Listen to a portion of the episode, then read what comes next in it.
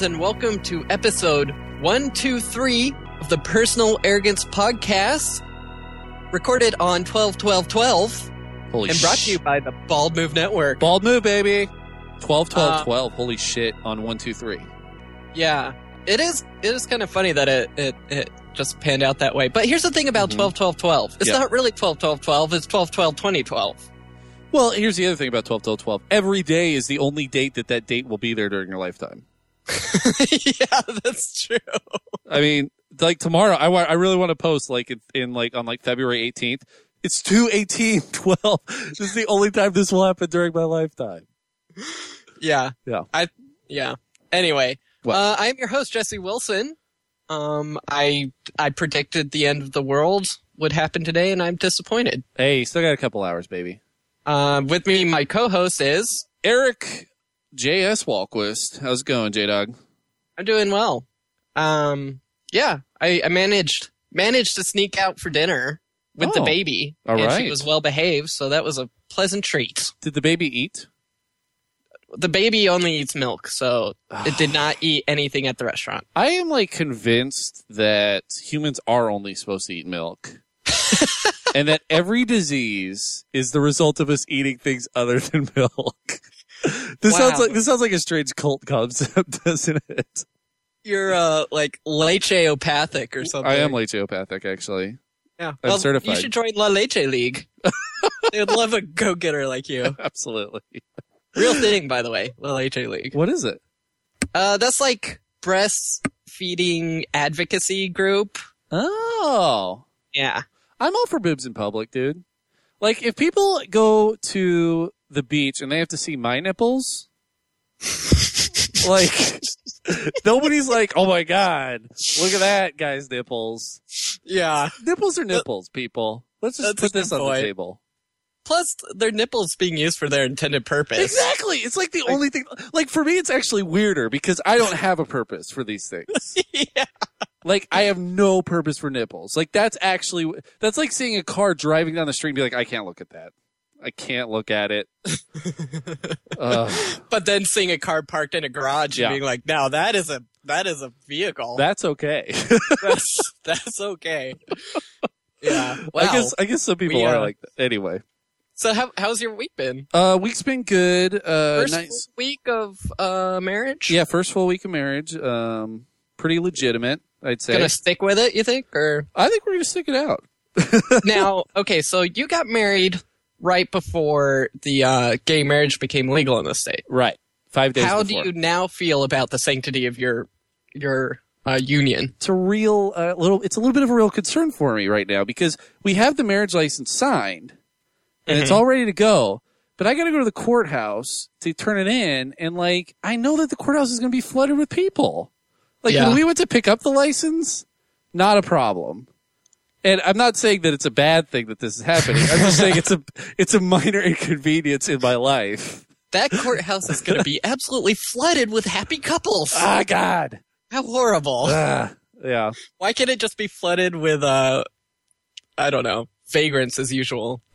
God, there were some interesting smells when we went down there to pick up the uh, the old wedding license. but anyway, uh, no, well, wedding uh, marriage is great, um, and that's all I have to say about it. There you Welcome to go. the married life. Um, so Jesse, uh, I want to get right into the uh, for this show. Right, let's do it. I think Deado for this show's got to be MVP at life, Jordy Hoyt. Mm-hmm. Good friend Jordy Hoyt. He's a friend of the cast, friend of our lives, friend of our wives, friend of my wife. Uh, but Days of our lives. days of our lives. Uh, he came by. He's he call, gave me a call right as I was pulling into my driveway today. Gave me a call. Said, "Hey man, I got some beer related stuff. Can I swing by your house?" I was like, "Yeah." and him and Jill come over, and they bring me not only the Vertical Epic, which is done by Stone Brewing Company, Ah. uh, not only the Vertical Epic for twelve twelve twelve, Oh, which was released today and should be Yeah. drank today. He brought me the Vertical Epic from eleven eleven eleven as well. Nice. He had this thing in his back pocket for a year. He came by, dropped it off. Uh, for those of you who don't know, this, these are a series of beers that Stone has done. Now the series is done. But they release one on 222, 333, 444, 555, 666, 777. You get the idea. Uh, and apparently all these beers were supposed to be drank today. They're supposed to be drank on 12 12 12. They were supposed to be perfectly aged over that time that you're supposed to drink them on 12 12 12. So he not only brought me the 12 12 12, which you're supposed to drink today, he brought me a, a year old aged beer to drink on the podcast. So that's what I'm drinking this week. Once again, solidifying why he's the MVP at life. I have to give it to Jordy Hoyt. Jordy, you're my hero. Jeez, he's like beer Jesus. He is beer Jesus. He turns wine into beer. yeah, Jesus' first miracle, water into wine. Jesus' second and more important miracle, wine into beer. Right. what are you drinking this week, buddy? Um, I'm actually I'm enjoying a good cup of Joe. Well, there you go. Yeah. Um, I I took a nap. Um, need a little pick me up. Yep. As you could tell. Yep. I guess. And uh, yeah, nothing beats it. Actually, I'm drinking the half calf. Oh, the half. This is my new thing. So is it is it a so it's a it's a regular cup of Joe, but it's half calf, half decaf. Yeah, I guess so. It's just half strength caffeination. I love it. See, I do the half calf uh, like cappuccino or the half Oh, yeah? latte. Mm, So it's two shots. You get the flavor of two shots, but you only get the caffeine of one shot. that makes sense. It's it, it's a good idea. I get a little jittery. yeah, Uh. Yeah. All right, cool. Well, I, I want to get right into um, some listener feedback this week because we got it in droves, and uh, we're very excited. Uh, I also want to thank everybody for the wedding well wishes. Uh, it's always greatly appreciated, and thank you so much for that. um, but I want to get to a couple of things. Um, so uh, Roger Sal- Salcedo from right here in Seattle, Washington, sent us a story about Halo 4. This goes back a couple episodes. Uh, or it goes back to episode 122. Um, while I don't agree that the Halo 4 story fell flat for a lot of people, you included, I believe it's because there's a lot of backslash side story. I think it's due to not reading the Forerunner books by Greg Bear. There's a bunch of Forerunner stuff going on the game that I think was supposed to get, uh, that I think I was supposed to get while playing, but only am starting to fathom after getting some of the terminals. So anyway, I guess there's a bunch of stuff in this game that, that has to do with this, with the Forerunner books. Um, Yeah, I just Yeah. feel like you shouldn't. you shouldn't have to You read a book. shouldn't have to. Let's just say if you're playing a video game, let's let's keep the book reading out of it. yeah, thank you.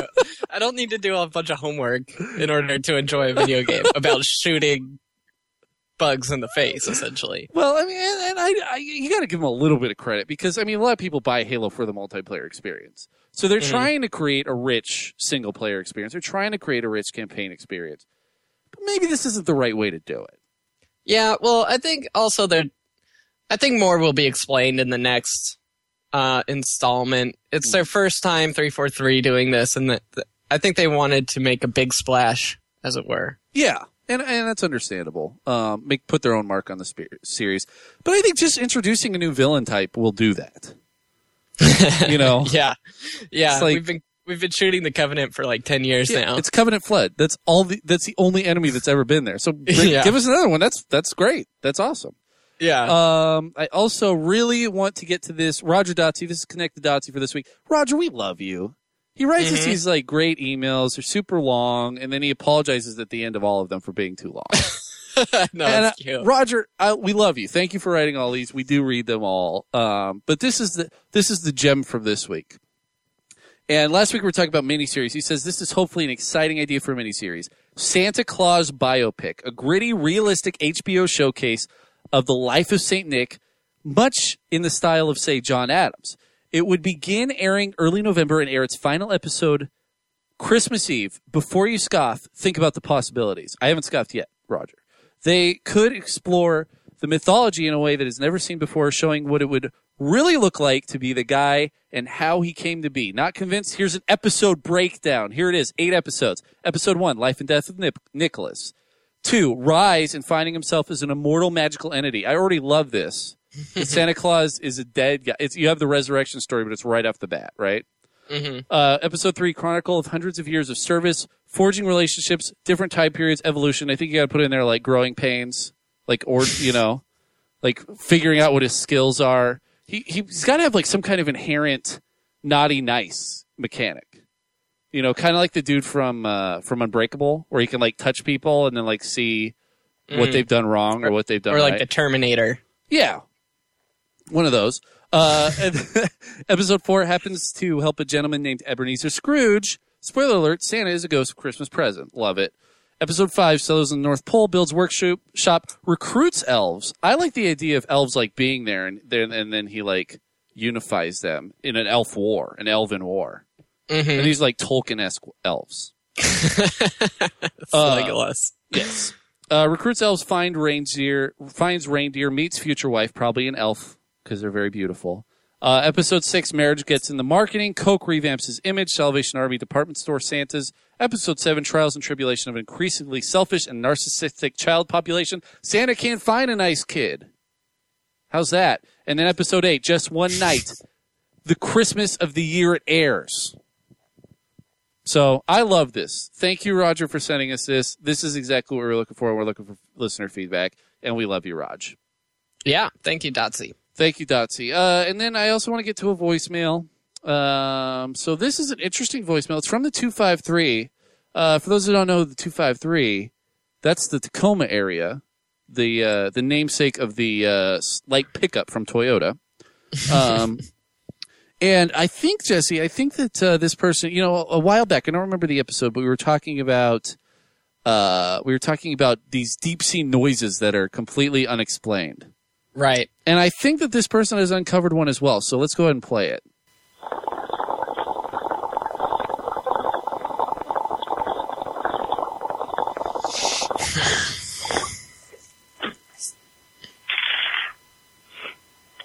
Critical hit. All right, it's legal now. Hmm. It's it's the thing at the end that really really makes me uh, interesting because he says critical hit. It's okay. It's legal now. Uh, yeah, I thought that chocolate milk had always been legal. I thought I, I thought it did too. You, you gotta loves blow, some chocolate milk. you gotta blow in the straw till the till it bubbles over, dude. Yeah, exactly. Otherwise, you're not doing it right. No, I think I, I actually think you know. Obviously, this guy's celebrating the legalization of, America, of marijuana in Washington State. right. And, It's legal, legal to own, Right. but um, illegal to get. It's like if prohibition had Right. been repealed, but it was still illegal to homebrew. Breweries were illegal. There were no bars, no liquor stores, and you couldn't buy alcohol in the Right. grocery market. You just kind of stand around, and you're like, "Can, can I? Uh, can I take Can I get some? Can I have that?" You better not give it to him. you better not. Well, apparently there will be rules in place uh, for for procuring uh, for procuring marijuana. Yeah, Uh, they gave him a year to figure it out. Yeah. So I don't know. It'll be interesting. Uh, there was a post on Reddit today that was like, "What's it like now for dealers? For dealers in Washington, Colorado? What it's what's it like?" I'm like, "It's probably pretty much the same because there's no other place you could buy marijuana other than a dealer. uh, it's just the cops won't bust you for having it on you. Uh, Yeah. and you can smoke it in the privacy of your own home while you're listening to the Personal Arrogance podcast, which some of our listeners apparently are wont to do. Uh, and whatever whatever floats your boat, whatever makes you happy. Uh, yeah, while you're for listening me, it's to beer us. and coffee. Yeah. Who am I to judge? Who am I to judge? Uppers and downers, baby. And Uh, Four Lokos. And then the final one, I, we gotta thank, uh, we gotta thank and recognize the newest member of the Bald Move family, the Because Show. Uh, we are very excited to have these ladies on board because I think that we're becoming a bit of a rogues gallery. And Yeah, I think it's- definitely. I think it's fine time that we class up the joint a little bit. uh, so, uh, of course, uh, we'd like to thank uh, all of the ladies over at the uh, at the Because Show, uh, Geraldine, Susan, and Amy.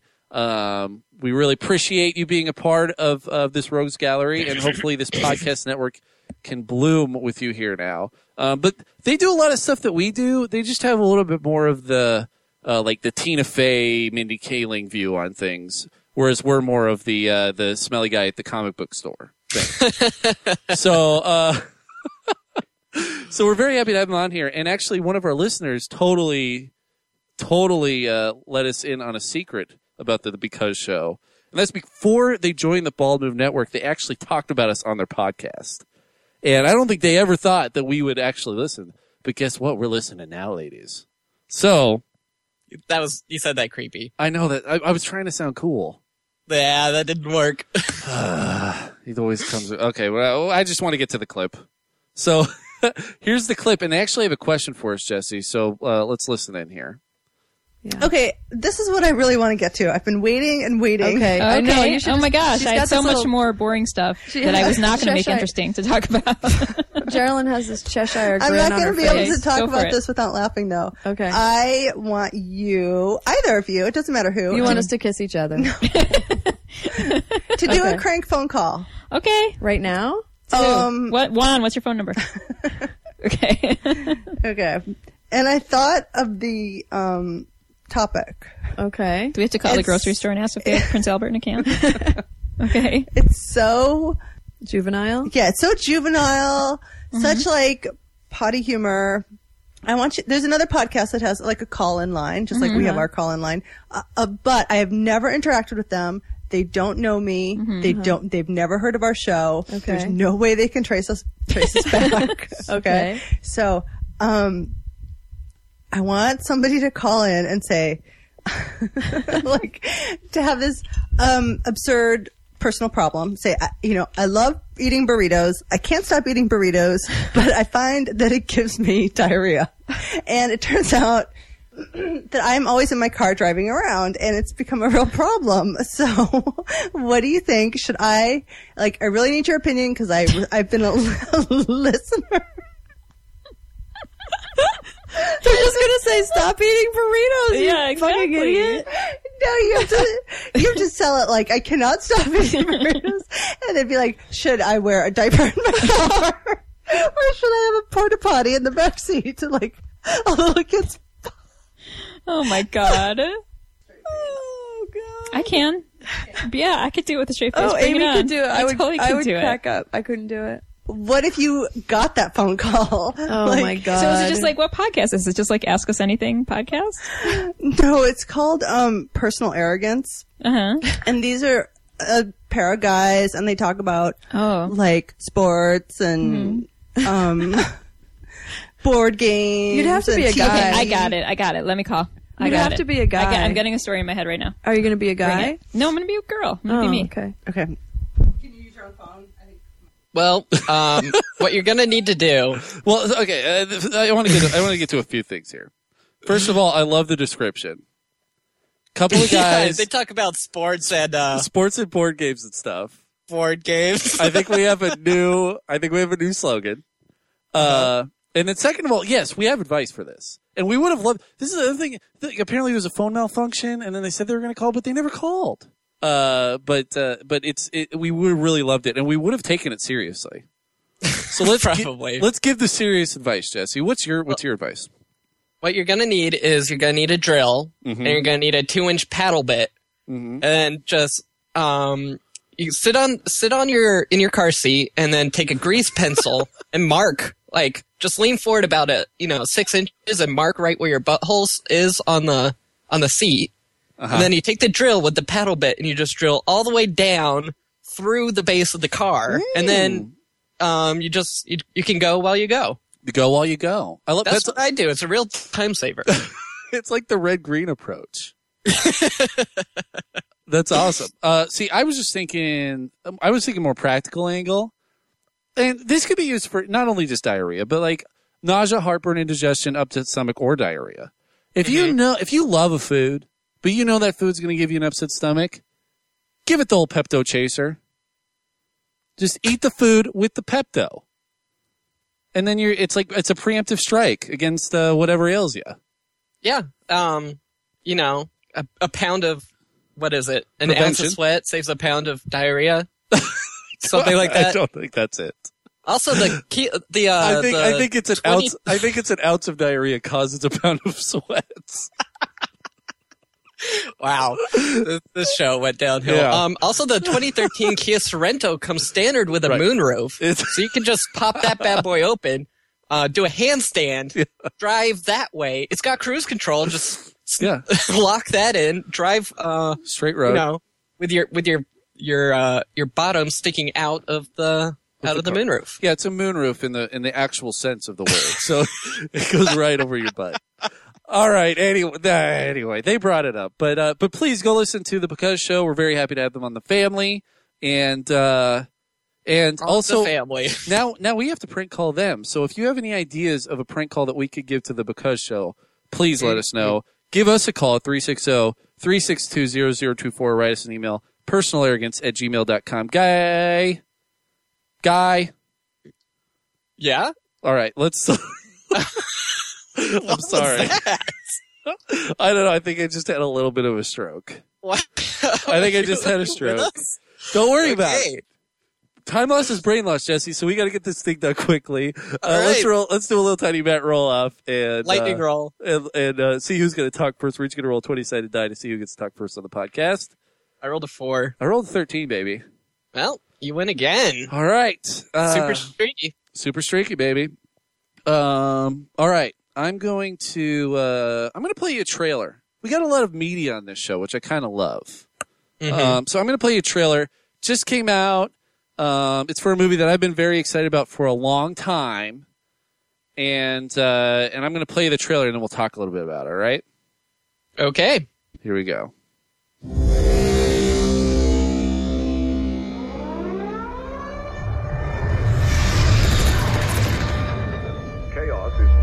Creatures as tall as buildings are seen.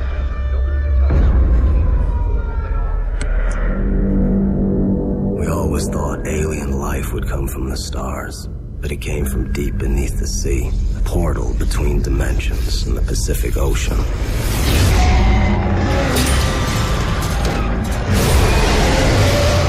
Something out there had discovered us.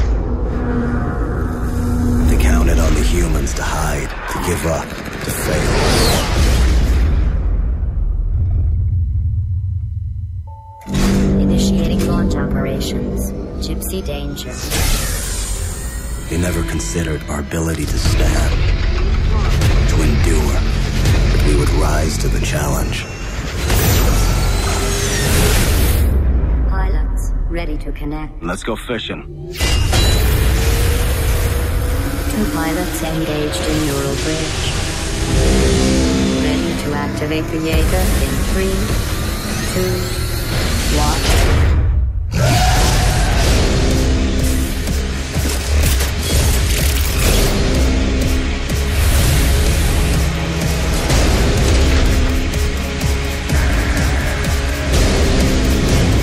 Today, at the edge of our hope,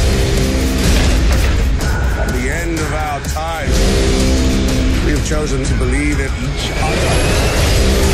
Today, we face the monsters that are at our door. Today, we are canceling the apocalypse.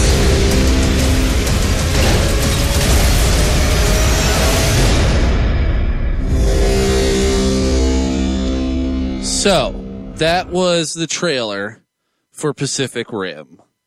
Wow. Jesse, you know anything? Inception infection still in full swing. totally Inception infection the entire time.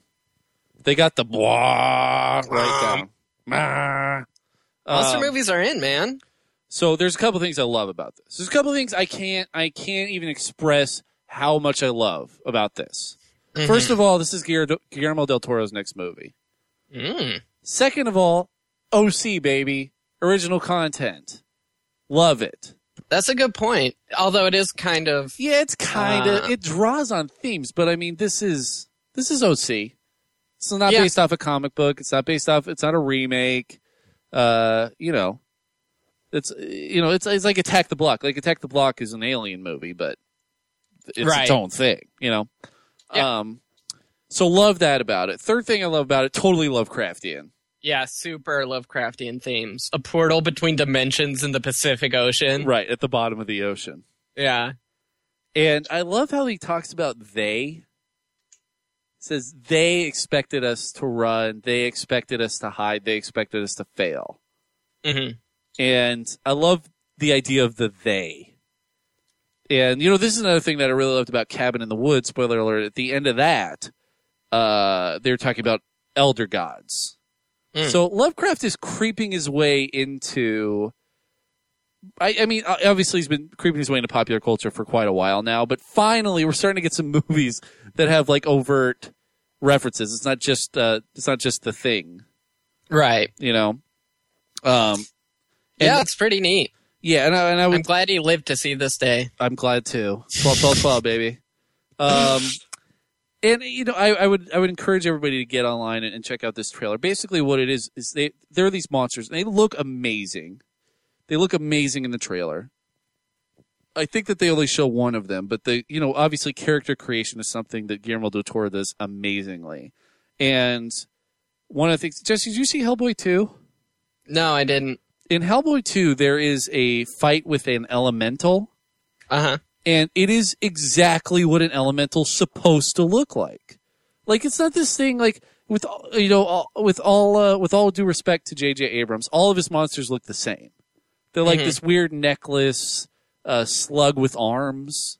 Uh, but Guillermo del Toro is like, I'm actually gonna take these ideas that have been milling around in geeks' brains for decades and actually make them look like they're supposed to look. So like the elemental battle in Hellboy, it's like an elemental and it's like a basically like a plant elemental. So it's got Mhm. like trees, it's got plants, but it's terrifying, but at the same time it's like beautiful. It's exactly Mhm. what an elemental should be. And like these are exactly what monsters should look like. Like there- there's a little bit of Godzilla tinge in there, but I mean it's still Guillermo del Toro monster creation and it's awesome. Um, and so basically the the story is that now there's these so these monsters are coming out of the Pacific Ocean. Um, and it looks like they attack San Francisco in the trailer. Um, hopefully Seattle gets a nut, gets a nod. We need a monster. Mhm. Um, but uh, but basically the human response to this is to build these gargantuan robots and like robots that are the size of a skyscraper, like gigantic robots, and they're controlled by neural uh neural like basically telepathy very similar to like what's happening in like avatar. Like they can plug into these robots and then fight these giant monsters. Uh, Eric, what I'm pretty sure this is Neon Genesis Evangelion. what's that This is like the exact same premise. Of, it's like an anime, a Japanese anime. neon genesis Yeah, it's well, it's called like Evangelion, but it was like Neon Genesis was like the subtitle or something. hmm That that's like the exact plot. so this may not be oc I don't know. and- I mean, no, I don't have enough information. I think that's exactly what they did. They had these big uh, robots, and they had like pilots, and the pilots were like psychically, like they were inside the thing, but it was like psychically controlled, kind of by these young kids who were these pilots of these uh, big robots that fought these crazy monsters. Okay, so I want to play one more part of this because this is the third part of this trailer that got everybody excited. But Jesse, I think that it might you might be onto something here. So uh, I'm gonna I'm gonna play just this section of the of the trailer one more time. So listen up to this. Initiating launch operations. Gipsy Danger. They never considered our ability So I'm sorry, it was Gipsy Danger. I thought you said something about Genesis, Mm-mm. but whatever. It seems very similar. But did you did you recognize that voice at all? Um, it does sound familiar. Let me play it just one more time for the uh, for the listener at home. This is a little bit of trivia for you. See if you can figure out who this voice is from. Initiating launch operations. Gipsy Oh, Danger. StarCraft. It's very similar to StarCraft. It's actually uh, it's from a video game. That's actually uh, that's actually GLaDOS from Portal. Oh, okay. Because it sounded like the said like nuclear launch detected. Yeah, it sounds exactly like that too. Uh, but it actually is. It's GLaDOS from Portal. Like that is the coolest thing, and it's it's completely overt.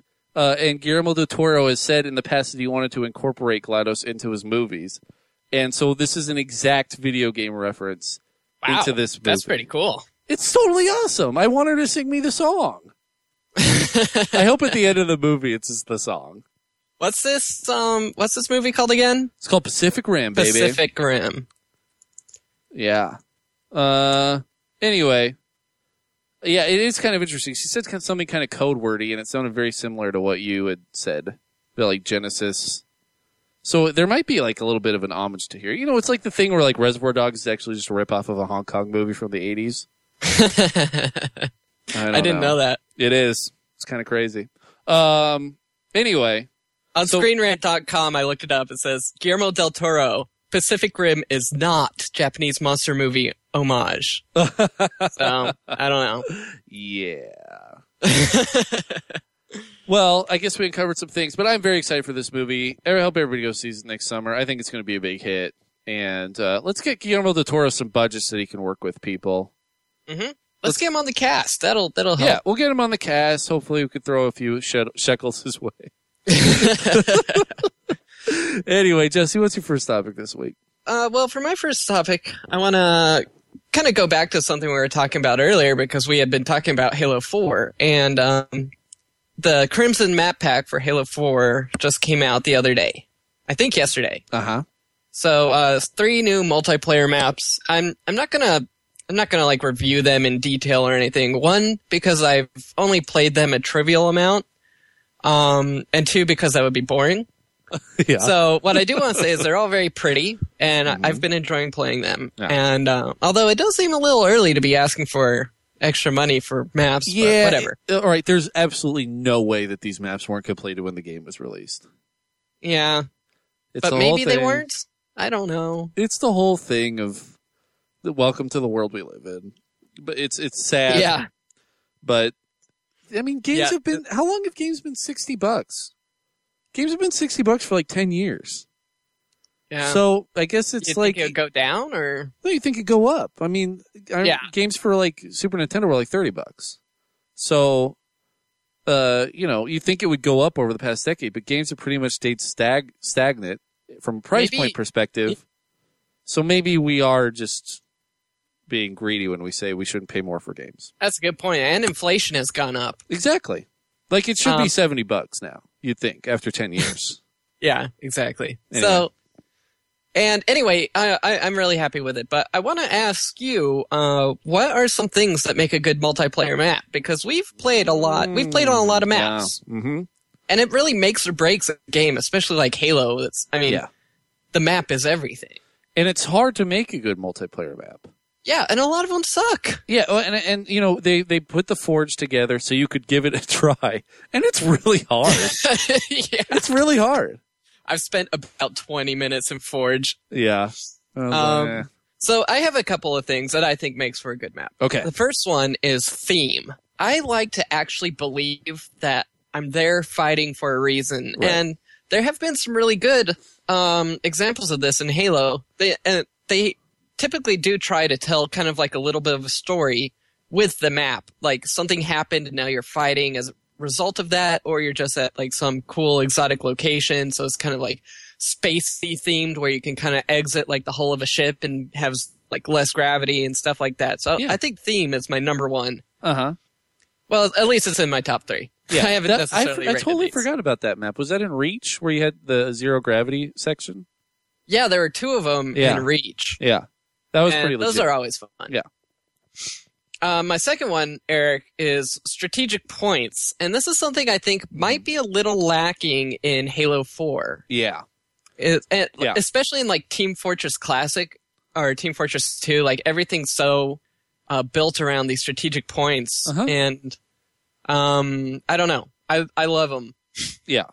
I love a good strategic point Well, because yeah. you get to shout to your friends like, "We need to take the bridge," yeah. and that's just good fun. And, and I feel like Halo 4, there's a lot, like everything is so wide open that it's really hard to find those bottlenecks that you really need to control. hmm And there's just fewer bottlenecks because they're yeah they're allowing a lot more alternate routes. Well, and also, yeah, like I think where there were, where there would have been bottlenecks before, uh, those bottlenecks are much more accessible from like a bunch of different places now. So they're Yeah. not bottlenecks, I guess. Yeah. like you say, like this could have been a bottleneck, but be, the way that the map is laid out, it's it's way too wide open to be that way. That being said, um, on certain maps, like people have a tendency just to like run to the same places, and I don't think this was more apparent anywhere than on Halo Reach's. Um, geez, I'm forgetting the name of the map that you liked so much. Uh, sword base? Sword base, I love yeah, sword and base. everyone would go up into that top corner and just kill each other Yeah, the top corner where the where the little grav lift was. Yeah, it was Yeah. super frustrating, especially because sometimes you'd be on a winning team, but with Yeah. some dummies, Uh-huh. and you'd have the lead, and they would be hunkered down up there, which was like like the most easily defensible position, and Yep. people would just keep running up there and dying and give them the lead. It's like, what are you guys doing? Yeah. Why gotta- are we going? Okay. pull Okay, 'em out. Then you're forced to follow and die yourself. yeah, exactly. And then um this might be the most important one, but uh and this is just my my third and final, but opportunities for fun. Yeah. Be it a ramp that you can drive off of or something explosive that you can shoot at and blow up and have a big explosion and kill someone in a fun wacky way.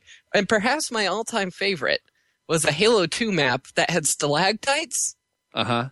That you could shoot the stalactites and they would fall Oh. but it, it took a lot of shooting. It took you had to like unload your entire battle rifle, Uh-huh. and then like I only ever saw one time MVP at life.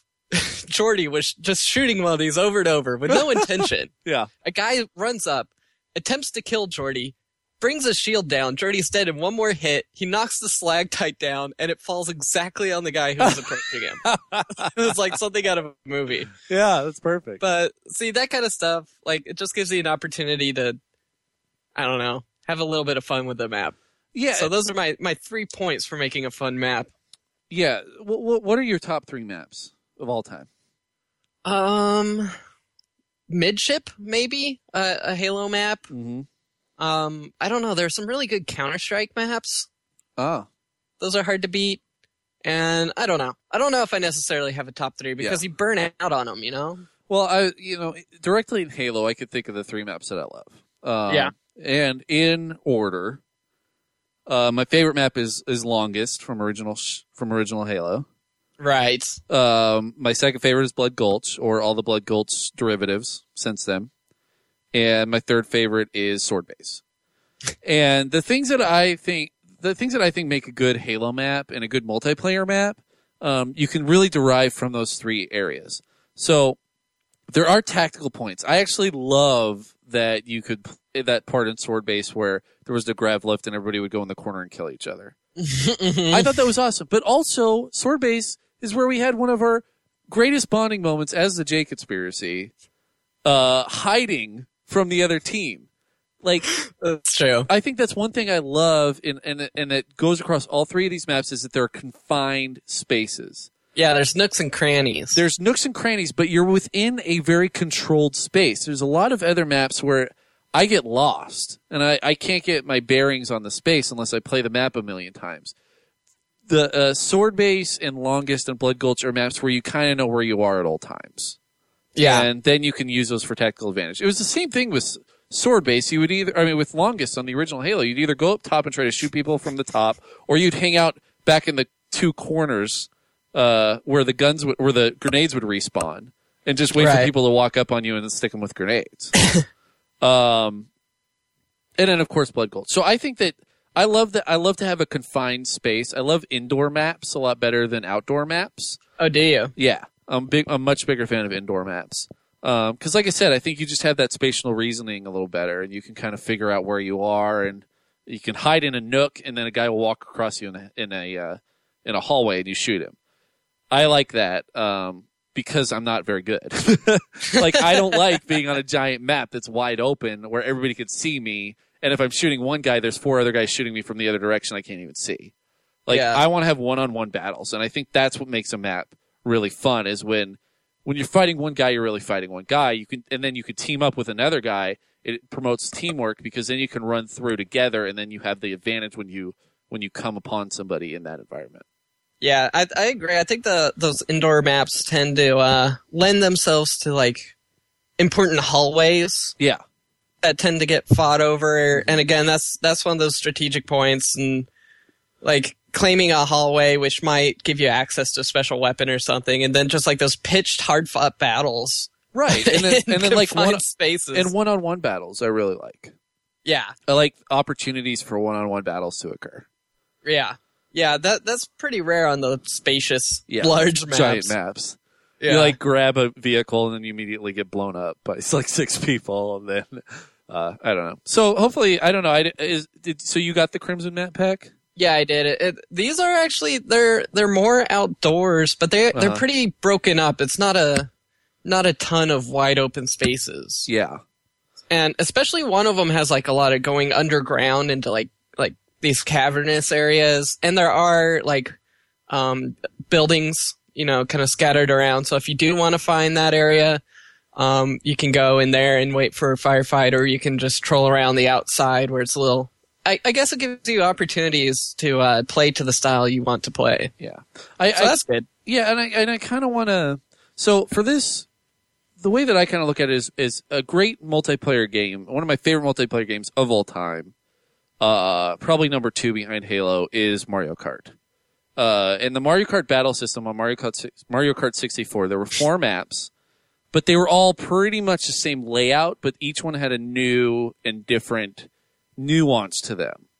Uh huh. So, uh, so you could get in the map. You kind of knew your bearings, but there were kind of little surprises that you could find along the way. And I think that's something that makes Blood Blood Gulch such a classic map. It's such a map that they have to recreate in every Halo game. Is because Mhm. it's so simple. It's like our base is here, your base is there.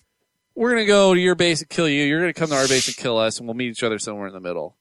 Right. And it's very simple. And I think that maybe Halo's getting a little too far away from that, making their maps a little too complicated to understand right when you get in. Like, I yeah, think maybe it- there's more- definitely a learning curve. yeah, and and maybe some more standardized uh, or familiar themes running through maps would be a little better for the player. But whatever, you know, three four three is doing their thing. They're they're they're they're creating their space. And I'm a Halo fogey at this point, so maybe my maybe my uh, opinion doesn't really matter. But uh, I just I as a, as a more casual player, I feel like if the maps were a little more, if it was a little easier to get your bearings in the map, then that I think breeds a little bit more fun for me. But you're hardcore, so Yeah, that's true. I just get in there and roll up my sleeves and go, Yeah, well, let's figure this out. Yep. exactly. And I don't think the I don't think the maps have been out there long enough for people to really develop these um there's almost like communal strategies that people understand after the game has been out for so long Yeah. and everyone has so many reps on this map that people kind of know what to do even if they don't communicate at all it's just kind of like this subconscious thing and uh, right now it's still a little bit of a shit show Yeah, that's true. I mean, it took. I think it took Sword Base a little while to develop that. Uh, to develop what it became, and it became that every time. The, yeah, it did become that every time. And Every the weird thing about that is it was a bad strategy. It wasn't bad though. 'cause Sword Base was made for Covenant, so if you could play Covenant uh, in Halo Three. If you're playing, or in Halo Reach, you play Covenant. So if you're playing Covenant uh, Sword Base, then you could use sticky grenades, and that made that whole area a lot more tactical with sticky Yeah. grenades. Anyway, now we're getting a little too geeky. Getting deep. Uh, so uh, I'm going to move on to our first uh, to our first and only break. Uh, and uh, this week we're going to do something a little different. We usually do um, we usually do a trivia break, but this week we're going to have a special guest correspondent. This is our good buddy Levi. He's going to give us a uh, a recap from the Beer and Bacon Festival, aka the two of the, my favorite three things in life festival in Colorado. Uh, and so he's going to let us know what he tasted, what he loved, and what he could do without, frankly. So uh, here, here's Levi.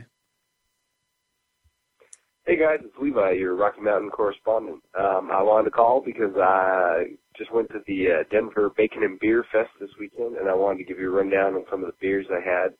Um, maybe some of the things you can look forward to when you guys come out here at the end of January. Um, I tried the uh, AC Golden Brewery Company's uh, Colorado IPL. Um, they're based out of Golden, Colorado. Is probably the least complex beer I had of the weekend um, crisp, little hoppy, but it was a good one to start with, um, and I gave it two middle fingers up. I also got to try a very weird beer called the Rocky Mountain Oyster Stout. Um, this was from the Wynkoop Brewery out of Denver, um, and it actually had, you don't know, uh, uh, bull testicles in it. Um, it was a little smoky, and I give them an A for uh, creativity, but I don't give them any middle fingers um, on the beer. It was sort of a middle of the road as far as I'm concerned. Um, I also tried the Soul Hort Key. This was a spiced beer. Um, it was a little too malty for my taste. That was out of Trinity Brewing out of Colorado Springs. Um, also tried the Crazy Mountain, their pale ale. Um, tasted like soap. We won't be getting that one when you guys come down. Um, and then from the Oscar Brewing Company, you know them for the Dale's Pale Ale. Um, they actually brew right outside of Boulder in the town called Longmont, Scottish style ale. Um, it was just the right level of sweetness at the end of sort of this long bacon and beer pairing event. Um, you know, I give it one middle finger up. It was just the right way to kind of end it. Uh, so I'm really looking forward to you guys coming down here and getting to try more of these beers. Um, I'm starting my list and I'm getting ready to show you guys a really good time. So I can't wait to have you guys and the Blue Yonder crew down here. Have a good one. You have a good one, Levi. I feel like Levi's getting a little bit of an accent. You think so? Yeah. I don't know what Uh. it is, but like I feel like everyone in the United States is starting to get like uh, an Aaron accent. yeah. Like an Aaron Hubbard accent. Like now every time I hear somebody on the phone I just hear Aaron. That's a good uh good accent. I It's actually really accent. like the Midwest Coast Dude, accent. you hung out with them for like three days at PAX East and you came back talking like Aaron. I know. It's, it's it's infectious. It is.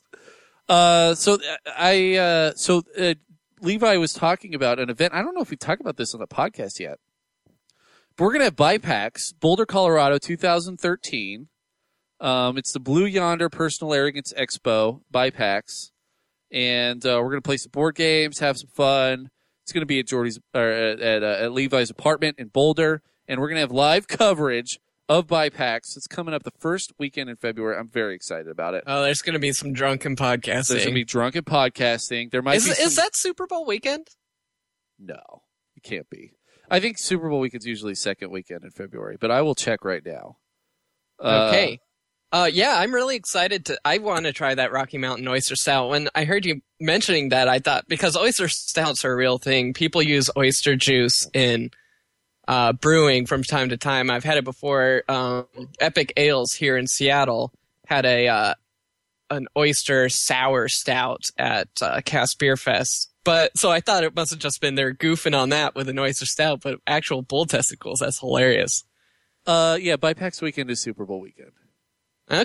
Well, it'll It's- be a little Super Bowl party too. It's gonna get crazy. It's gonna get This just crazy. this just went to eleven. I'm so excited about this. well, know know what it could possibly be. What? The Super Bowl lineup: Denver, Seattle. You're absolutely correct. It could happen. Oh my god. Oh my god. that would be the best. I'm getting so excited. Okay. And we're gonna have the Bi- we're gonna have the BIPAX Bowl. We're actually gonna play football with the guys as well. See, you mentioned that you wanted to do the BIPAX Yeah. Bowl, and that's I thought you knew that it was Super Bowl weekend, and that's why. Hence the BIPAX Bowl. I had no idea. I don't know if the halftime show uh, person has been announced yet. Um, It's gonna be Kid Rock. oh, After Beyonce. his It's his Beyonce. stellar uh, Thanksgiving don't- Day I don't- performance. I don't think so. It's it's Beyonce. So I don't know. We could probably miss that and go play football for halftime. Possibly. I don't know. It'll be on YouTube. Give me a break. All right. Uh, so anyway, thank you for the beer suggestions. Thank you, Rocky Mountain correspondent Levi. And yes, we will see you in Colorado with Aaron, with Gino, uh, with Jim Jones. Uh, it's going to be a blast, and uh, I can't wait. It's getting it's coming up close. It's like five weeks away. Yeah, I need to buy my ticket here. Yeah, me too. Uh, all right. So uh, my my second topic this week is, um, it's gonna be a it's gonna be based off of a Twitter feed. Uh huh. Um, I don't know if you. So Jesse, are you a fan of the Seinfeld? The Seinfeld. The Seinfeld? I, I- Um, yeah, a casual fan. casual fan. So I, I think a lot of people of, of my generation, uh, they we've we've watched Seinfeld. Like I, I can I can remember it being on the air. Like Right. I remember I Pulp can as well. Friction used to be on after Friends, like when Friends first started. Um, and of course we've watched reruns for the past fifteen years now, and it's really weird because I was watching a Seinfeld rerun the other night, and like it's getting to be kind of dated. But like, yeah, it's definitely getting dated. this is how you know you're getting old is when dated stuff doesn't seem dated to you. It just seems nostalgic. That's when you know. That's when you really know right. that you're getting old. Um, but there's this awesome Twitter feed. This was uh, this was uh, sent to us by a friend of the show, Christian Powers. Uh, that is his real name. Um, and he sent us mo- he sent us modern Seinfeld, which is a Twitter feed. It's at Seinfeld today. And Jesse, I know that you know that I love to pitch movie ideas, television ideas, miniseries ideas. I love to do that, and that's all that this site does. Is it basically says if Seinfeld was around today, what would the episodes be? Interesting. And I kind of want to just go through a few of these, see if any of them tickle your fancy, see if we can maybe flesh out some of these ideas, because they're pretty great. Um, and in fact, one new tweet has already came, already come by by the time I, I clicked on it here. Um, so this is a, this is the most recent one. Um, Elaine rejects Puddy's jumbotron proposal. Jerry dumps his girlfriend Eliza Coupe because she works out a lot and her strength intimidates him.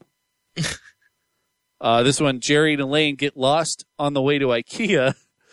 Kramer discovers promeganates. Pro- pomegranates? Oh my god. I'm sorry. Yes, pomegranates. Apparently, I discovered them too. Uh, and George's girlfriend dumps him for refusing to eat kale. I do like Okay. that one. we'll work this one out. Okay. So the first one's getting lost on the way Yeah. to IKEA. Jerry and Elaine get lost on the way to IKEA. I was thinking that Jerry and Elaine should be, get lost in IKEA. Lost in an IKEA. I agree. And it's a Chinese restaurant episode where Have the you ever- whole episode takes place in IKEA. Have you ever? Re- I like it. See, that's that's more Seinfeldy. It is. So like they get lost originally, and then they call Kramer to come get them because they can't get out. But Uh-huh. George is already there with his girlfriend because they're Mhm. moving in together, Mm-hmm. and they have to get furniture together. But he doesn't really want to move in with her, but he can't break up with her. Right. So he's he's trying to he's trying to get her to dump him by his awful selection. Yeah, by his awful taste, but she actually loves everything that he hates. including a race car bed. Yes. Who would date a grown man who sleeps in a race car bed by choice? I love it. okay. And okay, so the kale. Yeah. So Kramer Uh, discovers pomegranates and George dumps him for refusing to eat kale. I mean, George's George's uh, George's excuse for not eating kale would just be like, "Nah, it's kind of seaweedy. Like you would there wouldn't be a there wouldn't be a really good reason for him to not eat it, but he won't even try it. Mm-hmm. Mm-hmm. Because it looks like seaweed. Right. And I could just see him talking to Jerry in the apartment. So what? You eat kale. it's a plant. You don't even it doesn't even look like that. We we blend it into a shake. so now it looks like sea foam. I love. See, I personally, I love. you can just throw some pomegranates in there. yeah. hey guys, you got any pomegranates? uh, see, I personally, I love eating kale because it makes me feel like a primate. It makes me Uh-huh. feel like I am the omnivore that I, evolution said I should be. Because I feel like it's like a real plant. Like lettuce is not a real plant. Lettuce is on McDonald's hamburgers. That's not a real plant. Uh-huh. Kale, on the other hand, you eat that shit and it is it feels like a real plant. Yeah, it's something that like Brontosaurus brontosauruses ate. Right. Like you feel like you're eating a leaf. That's why I love like those spinach uh those spinach uh things you could buy at Whole Foods. It's like I feel like this is like real leaves. Uh Anyway. Do you want to move on to another one here? yeah, let's do it. Um George accidentally sends a reply all email in an attempt to get fired. That's accidentally in quotation marks. Uh, He is Mm. promptly promoted for his gutsy attitude. I love that. And then he finds out that all of his like he sends out like a very uh, like like something like sexual harassment he would get totally fired for, and then he finds out everyone he works for is huge chauvinists. yeah. Uh, he ends up getting the key to the executive bathroom, exactly. so he doesn't want he doesn't want to give that up. And then the executive bathroom is like the is like the bathroom at the Maple Leaf Tavern. It's just wallpapered in porn. but so yeah, so then he has to uh, pretend to be over the top chauvinistic, Right. but the the people start to believe, uh, suspect he doesn't actually believe that way. I love it. He uh, he. Oh, no, this is what happens. Okay, so the the head of the company dies. His daughter inherits the company. So Mhm. now he's been promoted to the board of directors. So he's on the board of directors with all of these chauvinist guys, and now a woman is the head of the board of directors. So he has to act chauvinist around all the guys, but he obviously can't act chauvinist around her. And Uh-huh. then he's, but he's totally putting on an act. But then he's acting very chauvinist, and then she shows up without him knowing it. He keeps going, and then he gets fired. Oh, I like it. There could be also there could be a scene where uh, George and Elaine are going to the diner. Uh huh. And uh, he he's holding the door open for her, but then sees one of the uh, the board members walking down the street and promptly slams it in her face. Oh, I love this show. Why isn't this show still on? it was on for like twelve years. All right, we'll do one more. This is fun though. yeah, I like it. Um, apparently we're only qualified to come up with Seinfeld plots. uh, all right, here we go. Uh, here we go. Uh, George Trips accidentally gropes someone on the train, and a video of it goes viral. Elaine gets a job writing menu copy for Guy Fieri. I don't know. I- Let's do one more. Uh, George's new beautiful girlfriend breaks up with him after he calls burlesque stripping for ugly girls, not knowing she's a burlesque dancer. Mm. I don't know about that one. Uh, George gives Derek Jeter fitness advice. Jeter gains 50 pounds. Kramer starts selling pot baked goods, has to deal with the scary baker slash dealer. Uh, and then let's do one more here. Kramer becomes a bookie that takes bets on American Idol. Jerry's parents visit, gets stuck in Brooklyn when the L train shuts down. I love this whole thing. This just makes Yeah. me nostalgic for Seinfeld. I just wish it was still on. Well, uh, there's always Louie. That's like the same thing. Louie is like see that's the thing is like the 2000s really made everything so gritty. Like I think people are going to look back on the 90s and it's just the roaring 90s, baby. Like Yeah. people were wearing neon, tight pants, baggy shirts. Let's do it. High top sneakers. We look ridiculous, but we are fucking rolling right now. like the Backstreet Boys are happening.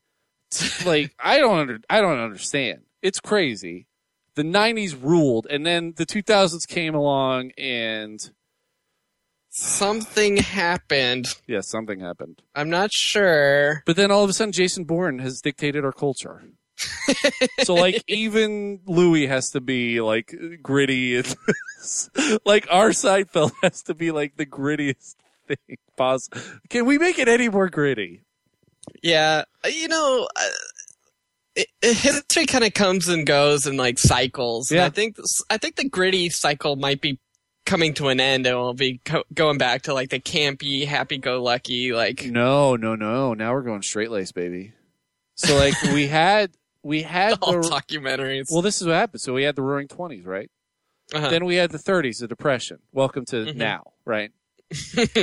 then we have the 40s, World War II, Mhm. uh, patriotism, togetherness. Then we have the 50s, straight laced nuclear families. Then we have the 60s, rebellious time. And then the 70s, disco. 80s, Eh, you're right. more depression, but with disco. 90s, roaring 90s again. So we're quite a far away, but by the time, when we're old fogies, it's going to be awesome again. yeah, we'll It's be able be to awesome. enjoy it. Oh, Seinfeld. That that explains why hipsters are just dressing like grandmas. exactly. They're so hip to the next trend, which is wholesomeness. Wholesome, baby. Yeah. Wholesome Well- with leggings. Let's do it. I'm gonna learn how to cross stitch. All right. Get Uh, through this thing. Jesse, what's your second topic?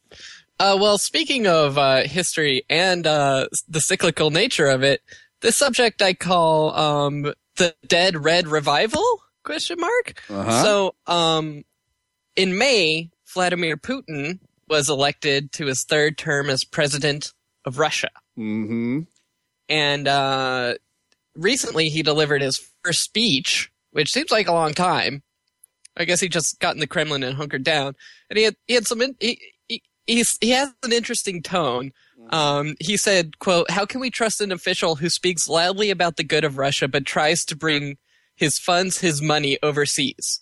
And uh, to this, um, the officials in the audience began to clap, and he gave a little smile and said, "Don't hurry to applaud. You may not all like this." Huh.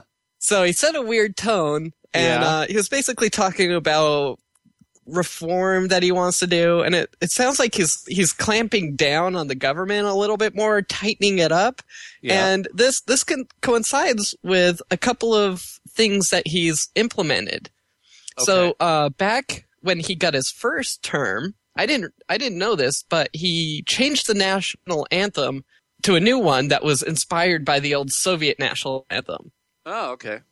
and he's brought back the military parades, you know, Uh-huh. that you always see, like the missiles going by the Kremlin and stuff. Yeah. And now he's bringing back uh, lapels for what's called the Hero of Labor, Hmm. which is a Soviet era honor that they would give to uh, certain people for basically doing a good job and working hard or whatever. And that's been gone since the Soviet Union, and he's bringing it back. Huh. So it could be the first of just many of such awards that uh, were were commonplace during the Soviet Union. So essentially, what he's doing is he's bringing it back to the USSR. Back in the USSR.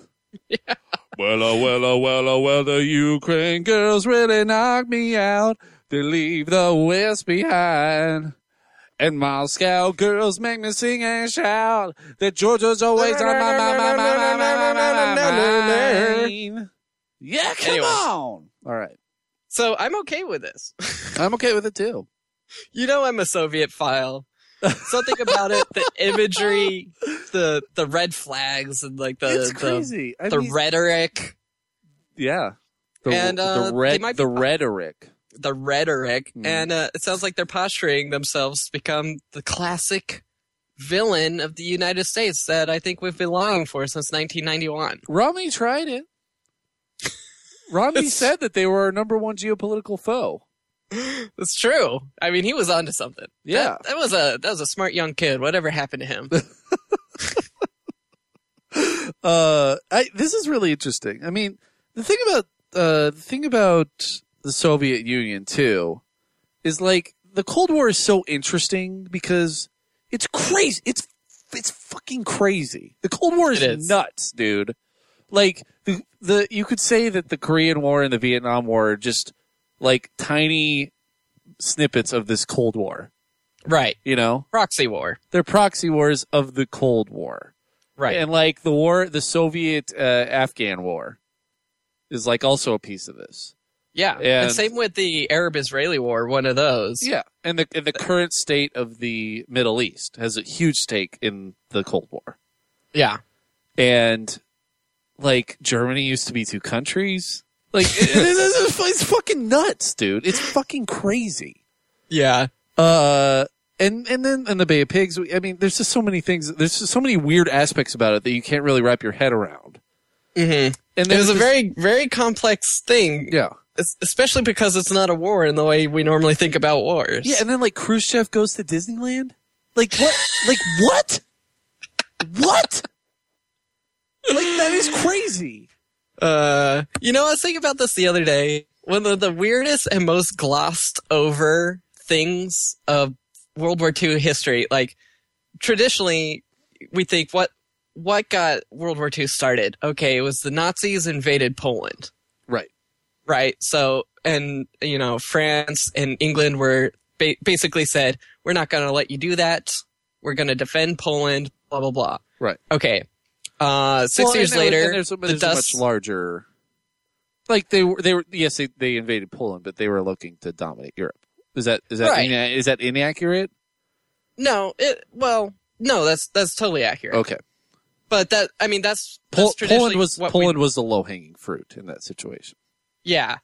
But uh, that's what we think of like that's what's that's what kicked it off. Right. Right. Kicked off World War II. Yep. And then, you know, fast forward 6 years later, the dust settles.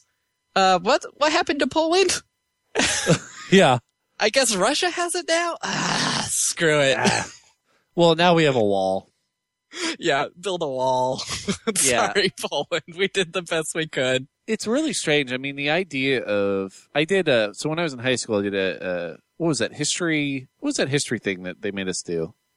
History Day? History Day. Yeah, I did a documentary about the uh, House Un-Americans Activity Committee and uh, Joe McCarthy and McCarthyism and uh, the Hollywood Blacklist and like all this stuff. And I showed my documentary, and there was this guy in the room. There was a history teacher in the room judging the documentary. Cro- crosses his arms, and he looks at me and he goes, "So what's the deal with uh, why why uh, why were we allies with the Soviets during World War II, and then we were suddenly enemies with them?" And like I I literally couldn't answer his question because I was like, like I was I was naive. I was 16 years old, but I was like, we weren't allies with the Soviets we were just fighting. We had a common enemy. It's like the enemy of Yeah. the enemy is my friend, but we're not allies with them. Like it's they weren't part of the Allied forces. They Well, were there. They were. they they- were part of the Allied forces. not nec- not in like the the conventional sense. Technically, they were, but it, it was a marriage of convenience. Right. It's not. And and there was incredible suspicion on both sides. Like it wasn't. uh It wasn't like, hey, we're just. It's it's an enemy. The enemy is my friend type of situation. Yeah, it's not like we were, you know, joining forces in battle and being Right. like, you go, you take the left flank, we'll take the right flank. I mean, definitely did that with the British, like all the Commonwealth, Right. Canada. Um, but yeah, but not so much, not so much the Russians. I don't know. It just blows my mind. The whole relationship with Russia throughout history. It's it sounds very uh it sounds very insensitive and it probably is. But I kind of wish we had like a, like uh, it's weird to me to think of, of a world where the Soviet Union is this like looming enemy. It's weird. it's really weird and like it would be interesting to to just experience that for a little while.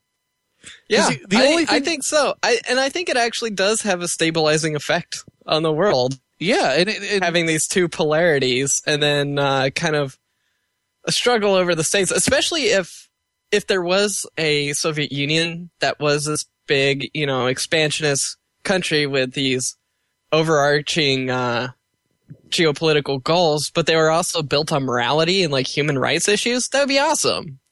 that would be crazy.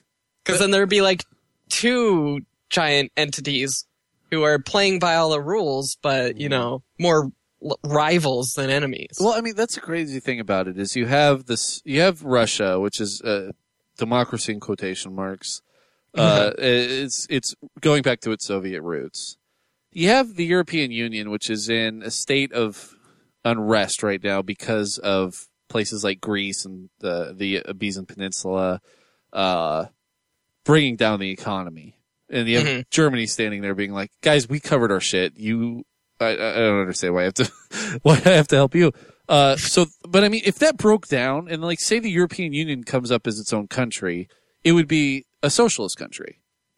You know, right. in, in terms of like in, in an idea of European socialism, not Soviet socialism. yeah. Uh, and then you have the United States, which has this like socialism backlash, but at the same time is uh, allowing certain uh, social programs to proliferate within its borders Right. with a fierce opposition. I don't. It's very. It's a. It's an. It's a really interesting time. And then you just have China too, which is the wild card in all this.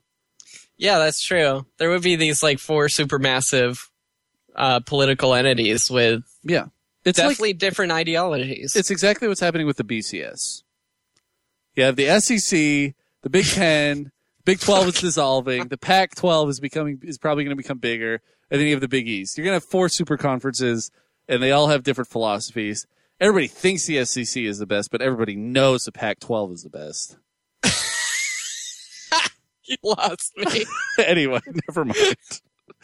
Uh, yeah, but I, I think I also think uh, just just to touch on this briefly is I think it's very interesting that the only way our generation can experience the Cold War is through popular culture, and I think maybe that's why we have this like kind of probably not well uh, well guided uh, romantic view of it is because it's such a huge part of like James Bond and like Yeah. uh, Red Dawn and Yeah. uh, and war games and like I was like, you know, it, it's just be neat to like have this looming uh, this looming threat that's not that doesn't ever really attack us, but uh, but they're but they're great for popular culture.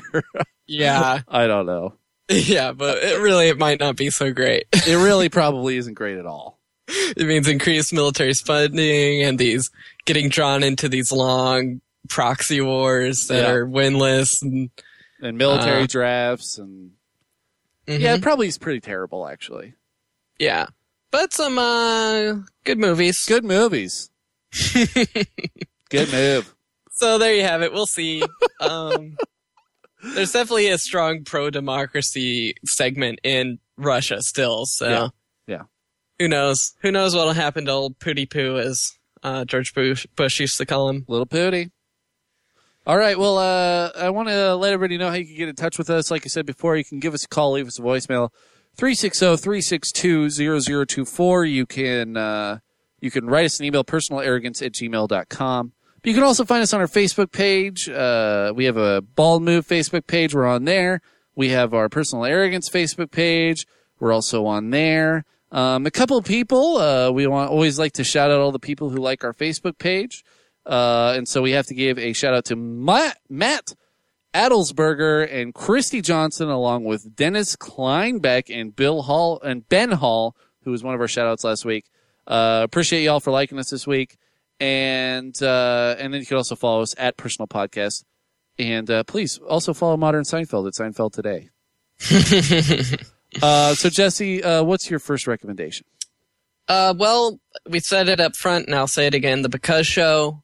Uh, I listened to one, ep- only listened to one episode so far, but I liked it, and uh, I'm going to go experience the back catalog.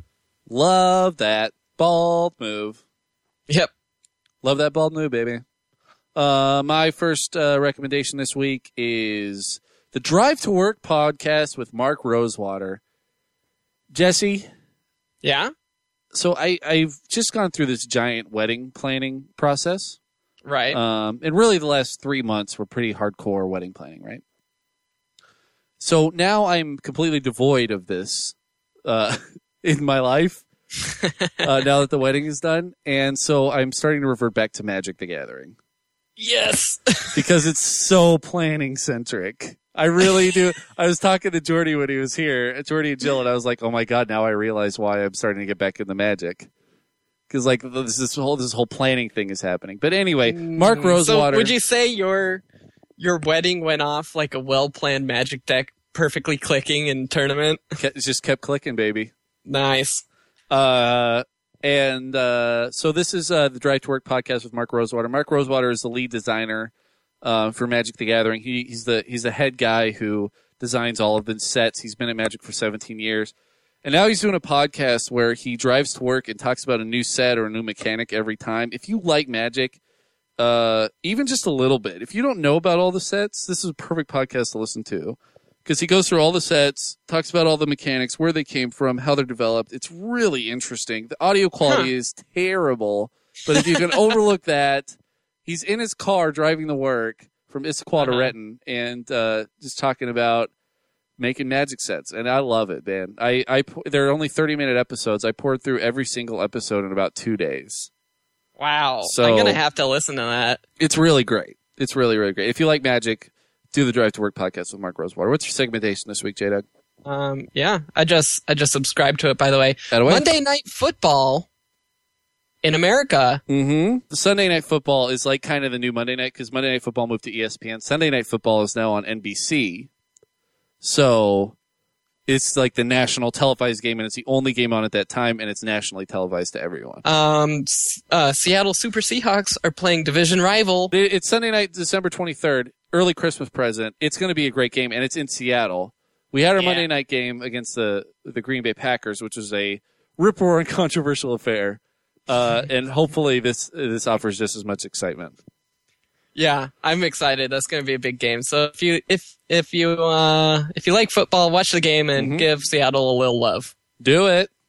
Uh, and then uh, my recommendation this week is going to be a couple of shows on Netflix. Check them out. Call it the Judd Apatow Collection, Freaks and Geeks and Undeclared. I already poured through Freaks and Geeks in like the last week. Now I'm uh, halfway through Undeclared. Love both of these shows. Short lived, much loved. And uh, if you got some time to kill, If you got 41 minutes to kill, watch Freaks and Geeks. If you got 23 minutes to kill, watch Undeclared. There you go. Best of both worlds. As much Seth Rogen and Jason Segel as you can drink in. That's not not a lot for me. Well, if you like it, love it. Yeah. there Um, you go. I also apologize uh, to anyone for uh, for any tangents I might have gone on or anything. Jordy brought me this beer, and it's really good beer. Oh, are you feeling it? I've been feeling it for about 45 minutes. Oh, it's all right, man. yeah, man. But anyway, uh, I'd also like to commemorate this. This is now the longest Personal Arrogance podcast in history. So thank you for sticking with us, listening to us, and uh, and rating and reviewing us on iTunes. And uh, I think that's about it. You got anything else, J?